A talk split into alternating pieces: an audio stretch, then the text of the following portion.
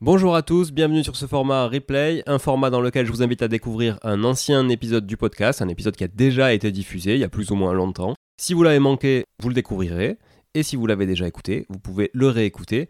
C'est un épisode souvent qui a eu euh, beaucoup de succès à sa sortie ou qui n'a pas eu le succès qu'il méritait d'avoir parce que le podcast était peut-être moins connu à l'époque aussi et que je vous propose de réécouter ou d'écouter aujourd'hui. Sans plus attendre, je vous laisse avec l'introduction habituelle et dans la foulée l'épisode et la rediffusion de celui-ci. Voilà, merci beaucoup, à très vite sur le podcast. Ciao ciao.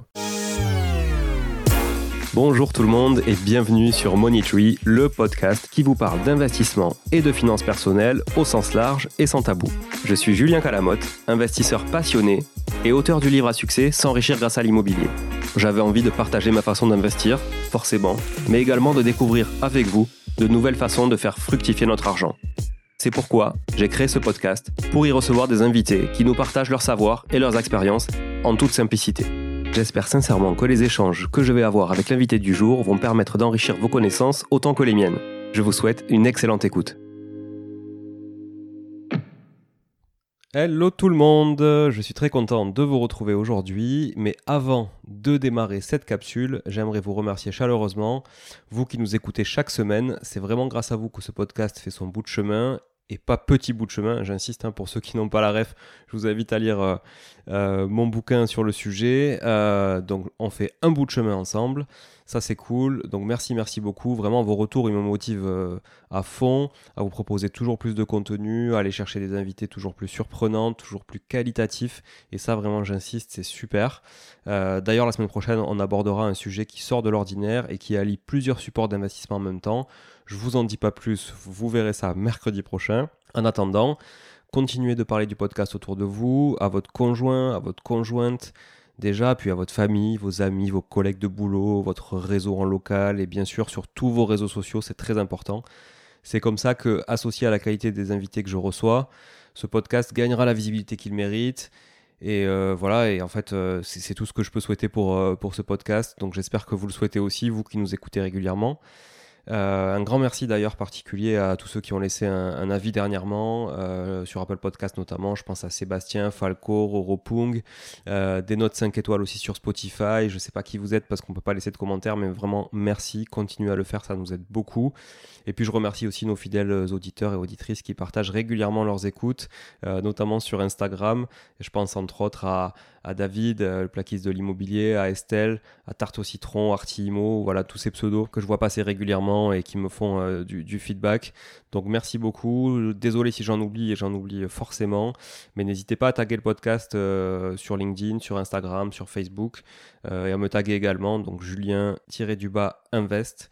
quand vous parlez d'un épisode, c'est important aussi que je puisse relayer tout ça et vous identifier. Voilà, les trêves de remerciements, on va démarrer le sujet du jour qui est donc le permis de louer et euh, associé évidemment toujours aux critères de logement décent. Ça faisait très longtemps que je voulais faire un épisode sur le permis de louer. Euh, j'ai pas pris le temps de le faire parce que franchement, vous allez le voir, l'épisode c'est quand même un gros morceau, c'est un gros sujet, il est très mal adressé et assez méconnu, je trouve, des investisseurs. Donc ça me tenait à cœur de le faire. Mais vous commencez à me connaître maintenant. J'aime bien parler de sujets que je maîtrise. J'aime pas trop donner de fausses informations. J'aime bien être assez exhaustif aussi quand je partage une information. Donc il me fallait quand même un minimum de temps. Et c'est vrai qu'entre toutes les activités, ça a été un peu compliqué de se poser. Voilà, j'ai pris le temps aujourd'hui. J'enregistre cet épisode. Il est 19h45. On est mardi. L'épisode va sortir demain matin à 3h. Donc si vous voulez, et je vais pas évidemment le publier dans la nuit, donc je vais tout programmer ce soir. Ça veut dire que euh, ça me tenait tellement à cœur cet épisode, je voulais absolument vous le, vous le sortir. Donc j'ai mis, euh, j'ai mis les moyens, on va dire, euh, pour vous le sortir. J'espère qu'il vous plaira. Alors ça va être un épisode euh, un peu peut-être technique, lourd à digérer, donc je vous invite très franchement à l'écouter à plusieurs reprises, voire n'hésitez pas à revenir en arrière, voilà, écoutez-le peut-être en version un peu accélérée au départ, puis revenez en arrière, posez-vous sur certains, voilà certaines parties qui méritent euh, de, creuser un petit peu plus. Euh, donc c'est quoi le permis de louer? Alors c'est une mesure qui a été mise en place par la loi Allure, que tout le monde connaît, hein, tous les bailleurs connaissent la loi Allure aujourd'hui, euh, et qui est entrée en vigueur depuis 2016 dans près de 450 communes en France. Dans ces communes, on retrouve Albi, pour ceux qui sont du sud-ouest, depuis peu, on retrouve Besançon, Béziers, Colombes, Dunkerque, Mérignac, Rouen, etc. Vous voyez, il y a plein de, communes en France, donc 450 quand même, c'est pas mal, euh, qui ont mis en place ce permis de louer. Et une ville aussi euh, euh, qui s'appelle Bip, dans laquelle j'investis pas mal et je, donc je connais très bien en matière locative. Et c'est pourquoi je commence à pas mal maîtriser le sujet et je voulais vraiment vous en parler. Donc certaines communes ont juste mis en place une déclaration de mise en location, voilà, ce qui n'implique pas d'avoir une autorisation et donc de permis de louer. Là, on parle, nous, aujourd'hui, de la vraie autorisation de mise en location, donc du vrai permis de louer. En fait, le nom officiel du permis de louer et donc de la documentation qui va avec, c'est la demande d'autorisation préalable de mise en location de logement. Euh, voilà, donc c'est un peu plus long qu'un permis de louer. Pour les puristes, le numéro du CERFA, c'est le 15652. Euh, en gros, on te donne le droit de louer, quoi. Donc c'est pour ça qu'on appelle ça un permis de louer. Cette autorisation, elle concerne les logements qui ont vocation à être loués nus comme meublés et utilisés en résidence principale. Ça veut dire quoi? Ça veut dire que si vous voulez louer en saisonnier ou en courte durée, vous n'êtes pas contraint à cette autorisation et donc vous pouvez louer à peu près n'importe quoi, on va dire, hein. euh, si on fait des raccourcis, euh, du moment que vous le faites de manière ponctuelle et non pas sur un bail nu ou un bail meublé. Euh, alors ça consiste en quoi finalement ce, permis de louer? En fait, le, permis de louer se base principalement sur des critères de logement décent qui sont indiqués dans les textes de loi et c'est sur ça qu'on va insister aujourd'hui. Donc un logement, pour être qualifié de logement décent, il doit répondre à cinq critères principaux. Ces critères principaux, ce sont une surface minimale, l'absence de risque pour la sécurité et la santé du locataire, une absence d'animaux nuisibles et de parasites, une performance énergétique minimale et la mise à disposition de certains équipements. Alors pour la surface, qui est le premier point, le premier critère, euh, c'est assez simple à retenir. S'il s'agit d'une location nue ou meublée, en dehors d'une colocation, et j'y reviendrai après, le logement doit comporter au minimum une pièce principale dont la surface habitable est d'au moins 9 mètres carrés sous 2 mètres 20 de hauteur sous plafond, ou disposer d'un volume habitable de 20 mètres cubes. Bon, c'est-à-dire que 9 mètres carrés à 2 mètres 20 de hauteur, ça fait 20 mètres cubes, hein, donc ils ne se sont pas foulés. Mais ça voudrait dire aussi, si on interprète cette deuxième option qui est le cubage, qu'on pourrait avoir une autorisation de louer, en tout cas répondre aux critères de surface, avec une pièce qui fait 10 mètres carrés sous 2 mètres. Attention, le règlement sanitaire de chaque département, puis les interprétations de chaque commune peuvent imposer des conditions plus strictes. Clairement, euh, là où moi j'ai l'habitude d'investir, c'est le premier critère qui sera regardé, à savoir 9 mètres carrés, à minimum 2 mètres 20 de hauteur sous plafond. Et en plus, il faut que la pièce fasse au moins 2 mètres de large. Sinon, j'ai un refus. Donc vous voyez qu'on est loin du juste le seul critère du 20 mètres cubes. Donc c'est souvent le premier critère. En résumé, 9 mètres carrés habitable, mais pas habitable au sens 1m80 euh, sous 1m80, non, c'est sous 2m20, ok? Parce qu'il faut vraiment que ça fasse un volume de 20 mètres cubes. Voilà pour le premier, euh, critère sur euh, la surface en location standard. Si je suis en colocation, qui sont gérés par bail distinct, donc un bail par chambre, c'est la chambre elle-même qui doit correspondre à ces critères. Voilà. Par contre, si c'est un bail commun, alors le logement doit avoir une surface minimale de 16 mètres carrés pour deux colocataires et 9 mètres carrés par colocataire supplémentaire. Alors là, il y a un truc que je piche pas du tout. Ça, c'est je vous dis ce qui est écrit dans les textes de loi. Parce que bon, en fait, euh, si on prend euh, le critère de 9 mètres carrés minimum euh, sur la pièce de vie et que pour deux on en a 16 mètres carrés, ça veut dire qu'on les fait dormir potentiellement dans la même chambre. Bon, je suis pas sûr que ce soit bien écrit comme texte, ou alors je l'ai mal interprété, mais en tout cas, il y a un flou là-dessus. Mais on va pas s'attarder parce qu'on est d'accord, les beaux communs pour la coloc, ça c'est plus trop. Next. Concernant la sécurité, donc le deuxième point, vous vous souvenez, c'est l'absence de risque pour la sécurité et la santé du locataire. Donc concernant la sécurité et la santé du locataire, le logement doit assurer le clos et le couvert. Heureusement, j'ai envie de dire, parce que il doit être protégé des infiltrations, des remontées d'eau, étanche à l'air et muni de portes et de fenêtres sur les murs donnant à l'extérieur. Bon, j'ai envie de dire, s'il n'y a pas tout ça, ça s'appelle plus un squat qu'une location. Donc merci, c'est cool de nous le rappeler. Mais à moins d'être des marchands de sommeil, euh, on va quand même au minimum mettre des fenêtres et des portes sur l'extérieur dans un logement. Mais vous me direz, ces critères de logement décent, ils sont faits aussi pour lutter contre les marchands de sommeil, donc c'est normal qu'on ait des trucs un petit peu euh, basico-basiques. Le logement, pour être sécuritaire, il doit aussi comporter des garde-corps sur les fenêtres, les balcons, les escaliers, les mezzanines, etc. Tout ce qui peut être propice à du risque de chute. Et donc ces garde-corps doivent être conformes. Et pour rappel, la conformité d'un garde-corps, euh, que ce soit sur une fenêtre ou un balcon, un escalier, une mezzanine, peu importe, c'est 1 mètre de hauteur par rapport au sol, donc au plancher. Ensuite, les réseaux électriques et des gaz doivent être conformes aux normes en vigueur et en bon état de fonctionnement. Ça aussi, c'est un classique, mais bon, c'est bien de le rappeler. Idem pour la production d'eau chaude. Donc, si vos locataires chauffent l'eau avec la casserole avant de se doucher, c'est mort pour permis, je vous le dis tout de suite. Vous pouvez leur acheter un chauffe-eau à minima. Votre logement, pour pouvoir avoir l'autorisation, il doit aussi disposer d'aération suffisante pour le renouvellement de l'air, mais aussi pour l'évacuation de l'humidité. Donc on parle de la VMC, des grilles de ventilation aux fenêtres par exemple, pour faire un courant d'air et une circulation d'air qui fait que le logement ne sera pas humide euh, et qui sera bien ventilé. Alors le dernier sous-critère de ce critère de sécurité et santé du locataire, et là attention parce que vraiment je, je le trouve personnellement très subjectif, c'est le suivant. Les pièces principales, type séjour et chambre par exemple, doivent avoir un éclairement, pas un éclairage, mais bien un éclairement naturel suffisant et un ouvrant donnant à l'air libre ou sur un volume d'air vitré qui donne lui-même à l'air libre. Je vous explique. Si c'est un puits de jour ventilé, ça marche.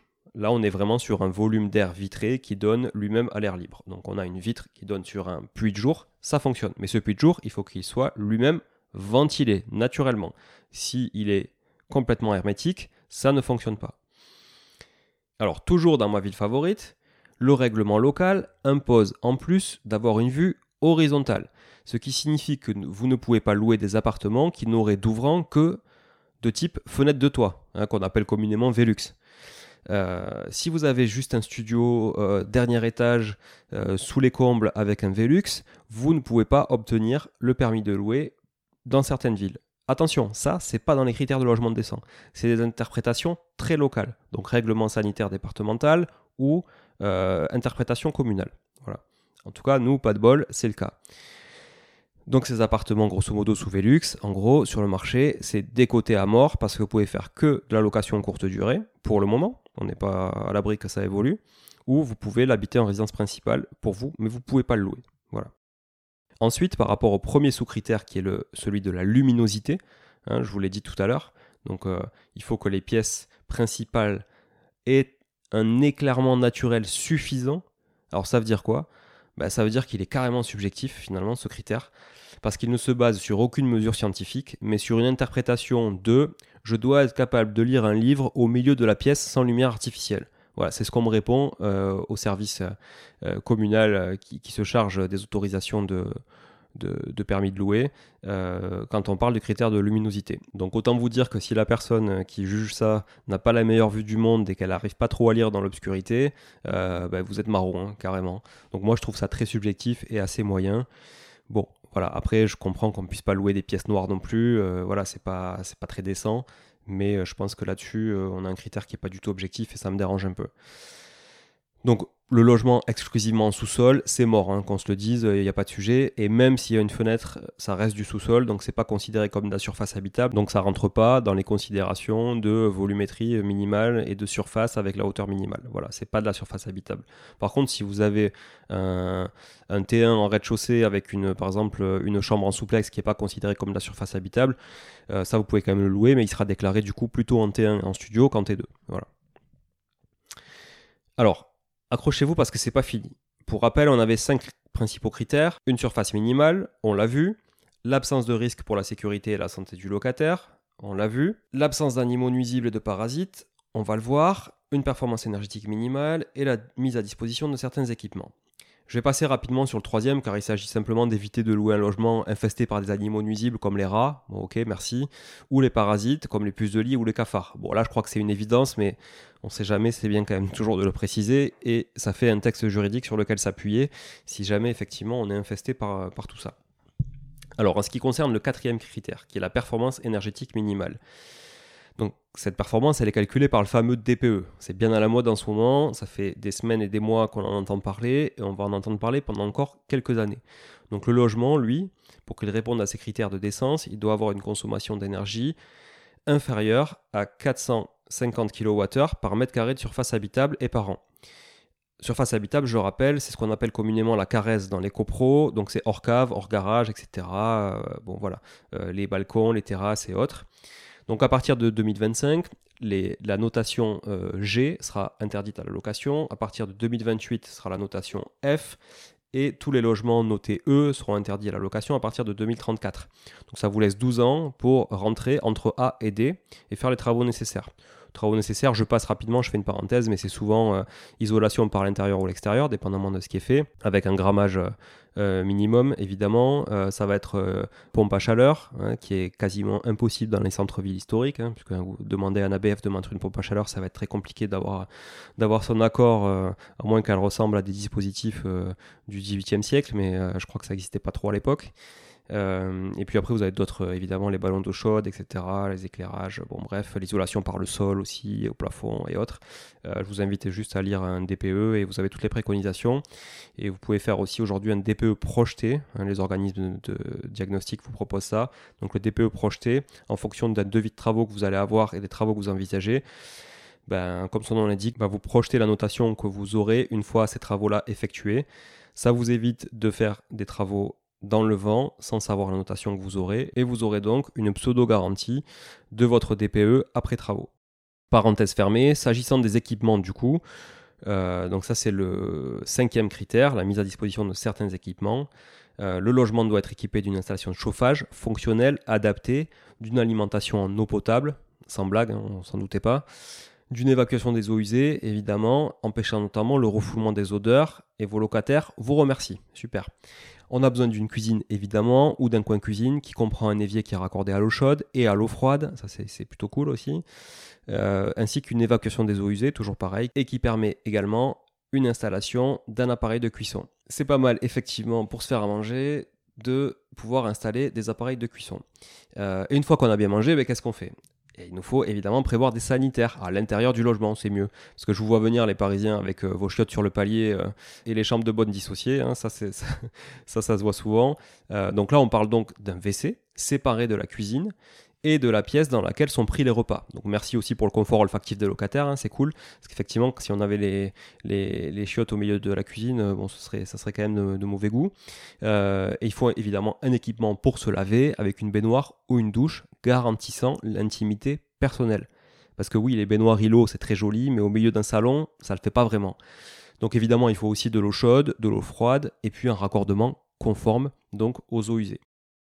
Bon, c'est cadeau les Parisiens, je reviens sur ce que je disais, si votre logement il est constitué que d'une seule pièce, vous avez quand même l'autorisation d'avoir un WC à l'extérieur, il faut juste qu'il soit facilement accessible et situé dans un même bâtiment. Investisseurs parisiens, vous êtes sauvés. Bon, je dis parisien, après j'avoue, euh, dans, toutes les grandes villes euh, et dans les vieux immeubles euh, qui ont un peu d'histoire, il, y a, toujours ce genre de choses. voilà, mais en tout cas, sachez que vous avez finalement le droit d'avoir un WC séparé si vous êtes dans le cadre d'un studio ou d'un T1. Et donc vous êtes, on va dire, allez, en gros sur le même palier, quoi. voilà. Dernier point, et pas des moindres, vous devez proposer à vos locataires un éclairage suffisant dans les pièces et les accès. Donc ça suffit pas d'avoir un, éclairement naturel suffisant, comme on l'a dit tout à l'heure, il faut aussi un éclairage artificiel suffisant dans les pièces. Donc vous me jetez toutes les bougies, c'est fini, vous raccordez tout l'électricité, et avec ça vous avez un logement décent. Le réseau électrique doit aussi permettre de faire fonctionner des appareils ménagers, je cite, indispensables à la vie quotidienne. On n'en saura pas plus, chacun voit euh, ce qui est indispensable à sa porte. Alors, maintenant, quels sont les risques si on loue un bien sans autorisation, donc sans ce fameux permis de louer? Le locataire, lui, il peut et il doit même exiger de voir votre autorisation. Enfin, surtout s'il a des doutes sur la décence du logement. Si vous ne lui fournissez pas et que le logement ne respecte pas les critères qu'on vient d'énumérer, le locataire est en droit de vous l'indiquer par écrit en précisant ce qui n'est pas conforme. Si vous acceptez ça, très bien. Vous devez juste répondre par un recommandé en précisant les travaux de mise en conformité que vous vous engagez à effectuer et sous quel délai vous allez les faire. Si vous refusez, ou que vous faites un déni complet de tout ça, ou que vous êtes de mauvaise foi, ou peu importe la raison, le locataire peut vous mettre en demeure de réaliser des travaux de mise en conformité. Là, vous avez deux mois pour répondre. Et si vous ne le faites pas ou que vous l'avez fait mais que le désaccord persiste, votre locataire, au bout de deux mois, pourra faire appel à la commission départementale de conciliation ou même saisir directement le greffe du tribunal. Ça, ça va dépendre de sa patience. Attention, en aucun cas le locataire ne doit cesser de payer le loyer pour ces raisons-là. Tant qu'il n'y a pas eu de décision judiciaire, lui, il doit continuer de vous payer le loyer. Ça, ça va de soi. Par contre, attention, si le juge constate en faveur du locataire, là, vous allez être soit contraint de faire les travaux, bien évidemment, mais aussi on peut vous imposer une baisse de loyer et de payer éventuellement des dommages et intérêts au locataire qui aurait été lésé pendant tout le temps où le logement aurait été loué indécemment. Pour éviter ça, la démarche, elle est assez simple. Vous envoyez le CERFA. Je vous rappelle le numéro, si vous voulez le chercher sur Google, c'est le 15 652. Vous envoyez ce CERFA au service de la mairie en charge du sujet. Ça peut être le service communal d'hygiène et de santé par exemple. Vous leur envoyez les diagnostics techniques les plus récents que vous ayez sur l'appartement. Vous joignez aussi quelques photos éventuellement des travaux entrepris ou à entreprendre. C'est pas obligatoire, mais ça peut appuyer votre dossier et ça peut peut-être éviter une visite si votre logement est absolument nickel et que tout se voit sur les photos. Puis ils vous contactent pour caler une visite du logement, si nécessaire, donc s'ils ont vraiment besoin de se déplacer. Vous aurez un retour ensuite qui vous accordera le permis avec ou sans réserve, ou qui vous refusera tout simplement le permis de louer. Si on vous refuse le permis, on est clair, refus égale vous ne pouvez pas louer, donc votre bien ne vaut plus rien. Je vous annonce, vous allez perdre 20 à 25% de valo sur le marché. Si le permis est accordé avec réserve, ça peut être par exemple le fait qu'il manque une grille de ventilation dans les fenêtres. Donc vous aurez dans ce cas-là un permis accordé sous réserve d'apporter cette grille de ventilation au prochain changement de locataire. Ou l'autorisation peut quand même être accordée avec ces réserves-là du moment que l'appartement ne comporte pas de traces d'humidité. Parce que la ventilation, elle est faite pour ça. Hein. Voilà. Donc à partir de là, la super nouvelle, et ça, c'est vraiment une super, super nouvelle, eh ben, c'est que vous devez renouveler cette autorisation tous les deux ans ou à chaque nouvelle mise en location. Donc ça veut dire chaque changement de locataire. C'est franchement ça, c'est quand même assez canon. Euh, c'est-à-dire que vous avez un permis, au bout de six mois, vous changez de locataire. Ah ben, il faut refaire passer la mairie parce qu'on ne sait jamais au cas où le locataire se serait barré avec euh, toutes les ventilations, aurait tout bouché, euh, aurait rendu le logement indécent. voilà. Donc, euh, d'ailleurs, je pense que si le locataire vous a fait tout ça, vous aurez d'autres chats à fouetter que, le permis de louer euh, avant de, le remettre en location. Mais bon, en tout cas, voilà. Donc, euh, faut renouveler tout ça. Alors, la bonne nouvelle, c'est que souvent, le service ne se redéplace pas et vous autorise évidemment la chose à distance. Je terminerai en suggérant à tout le monde de vous entourer d'un notaire qui connaît les règles locales pour ne pas vous retrouver à acquérir un bien que vous ne pourrez pas louer parce que oui, l'obtention du permis de louer, elle n'est pas obligatoire pour vendre un bien, puisque vous pouvez vendre un bien à quelqu'un qui ne va pas le louer, donc vous pouvez le vendre sans permis de louer. On s'en fout euh, si le mec va, l'habiter, euh, pour lui, on s'en fout euh, d'avoir un permis de louer, on s'en fout même en fait de remplir les, critères de logement décent, puisque il n'est pas obligé de louer son logement. Donc en fait, c'est pas une obligation légale à annexer à la vente. Donc vous pouvez très bien acheter un logement sans avoir connaissance de ça et vous faire bananer. J'ai vu passer des trucs sur les réseaux de personnes s'étant engagées sur des acquisitions d'immeubles en entier, dans des zones assujetties au permis de louer, sans même en avoir la connaissance. Camille, si tu m'écoutes, je t'embrasse. Je sais que tu as eu quelques déboires avec tout ça.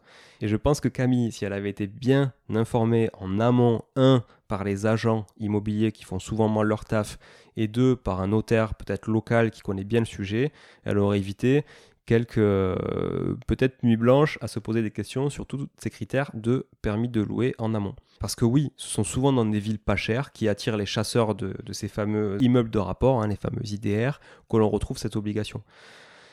Pourquoi? Parce qu'en fait, le, but, il est très clair, hein, c'est de redorer la qualité de l'offre de logement, de lutter contre l'insalubrité et les marchands de sommeil. Voilà. Et c'est très bien, en fait, c'est une bonne mesure que le permis de louer. Et je pense qu'il va se déployer dans de plus en plus de villes en France, et c'est très bien. C'est très bien pour la salubrité de l'offre, c'est très bien pour faire monter aussi les prix euh, des loyers, et donc, in fine, de faire aussi monter les prix de l'immobilier dans des villes dans lesquelles vous voulez ou vous allez être actif, ou vous êtes déjà même actif. Voilà. Donc pour conclure sur cet épisode, très bonne mesure euh, que le permis de louer. Attention, renseignez-vous bien, réécoutez l'épisode, écoutez-le si vous avez les moindres doutes, renseignez-vous sur le site service public, vous avez tout en détail sur les critères de logement décent. Euh, J'ai rien inventé, hein, je n'ai fait que reprendre des textes de loi à ma manière, mais en tout cas, euh, voilà, vous pouvez pas dire qu'aujourd'hui, après cet épisode, vous êtes ignare sur le permis de louer, vous avez tout en tête et vous pouvez euh, vous fiez à ça pour acheter dans des zones assujetties au permis de louer en toute connaissance de cause. Voilà. J'en ai fini. C'est une capsule un peu longue, mais je pense que c'était un sujet quand même important. Je vous remercie encore, je l'ai fait au début, mais franchement, je vous remercierai jamais assez d'être là. Continuez, continuez de nous écouter, parlez du podcast autour de vous, mettez-nous des notes, des notes, des 5 étoiles partout, je veux voir des 5 étoiles partout. Franchement, parlez-en un max. Merci beaucoup d'être là. Je vous dis à très vite euh, pour de nouvelles aventures et dès la semaine prochaine sur cet épisode un peu particulier. Allez, petit indice, ça allie crypto-monnaie, immobilier, pierre-papier. Franchement, un peu tous les sujets et je crois que ça va vraiment, vraiment, vraiment vous plaire. Merci beaucoup, à très vite euh, pour de nouveaux épisodes. À la semaine prochaine. Ciao, ciao. Bon, si vous êtes là, c'est que vous avez écouté jusqu'au bout et a priori, l'épisode vous a plu. Si c'est bien le cas, n'hésitez pas à le partager autour de vous. Notez ce podcast sur Apple Podcast et Spotify en laissant un commentaire 5 étoiles. Je ne vous le répéterai jamais assez, mais c'est grâce à vous que ce podcast vit aujourd'hui et peut continuer de vivre en vous proposant un contenu toujours plus qualitatif. Merci encore, je vous retrouve très vite sur un nouvel épisode de Money Tree. En attendant, je vous souhaite la meilleure des réussites dans vos projets et un bon enrichissement. À très bientôt.